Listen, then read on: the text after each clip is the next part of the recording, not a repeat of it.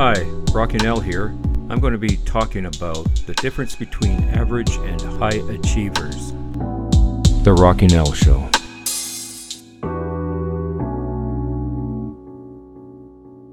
I often hear people talk about this every once in a while, so I wanted to do a podcast about it.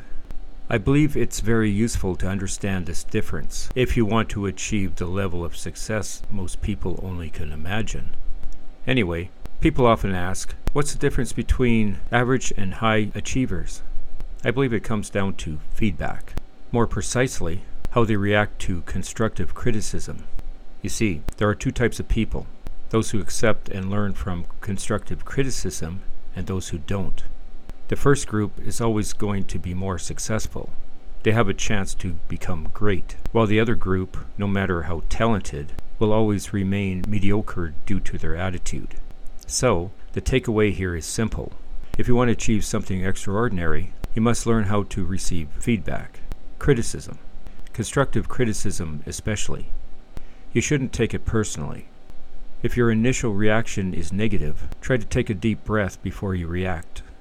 Remind yourself that criticism is aimed at your work, not you as a person. It's also not meant to harm you, but to help you. That's why you should change your perspective on feedback and be grateful for it. It's free advice, basically.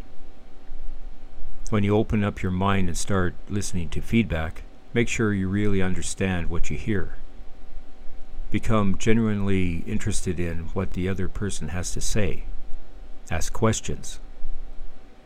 You can learn a lot more by listening to criticism than you could by listening to compliments alone. However, listening and understanding feedback is not enough. You have to act on it. Apply the lessons you've learned from your critics. If you can do that, you have an incredible advantage over 99% of people who either don't listen or don't apply. You'll be learning much faster. Instead of learning by trial and error and wasting time, you'll get knowledge downloaded into your brain. The faster you get the feedback, the better. If there's no one to give you feedback and criticize your work, you can become your own critic.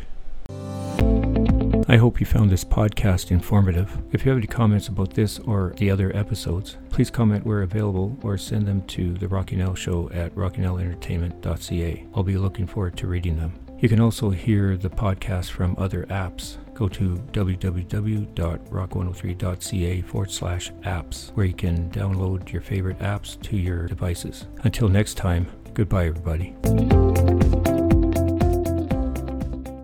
The Rocking Al Show.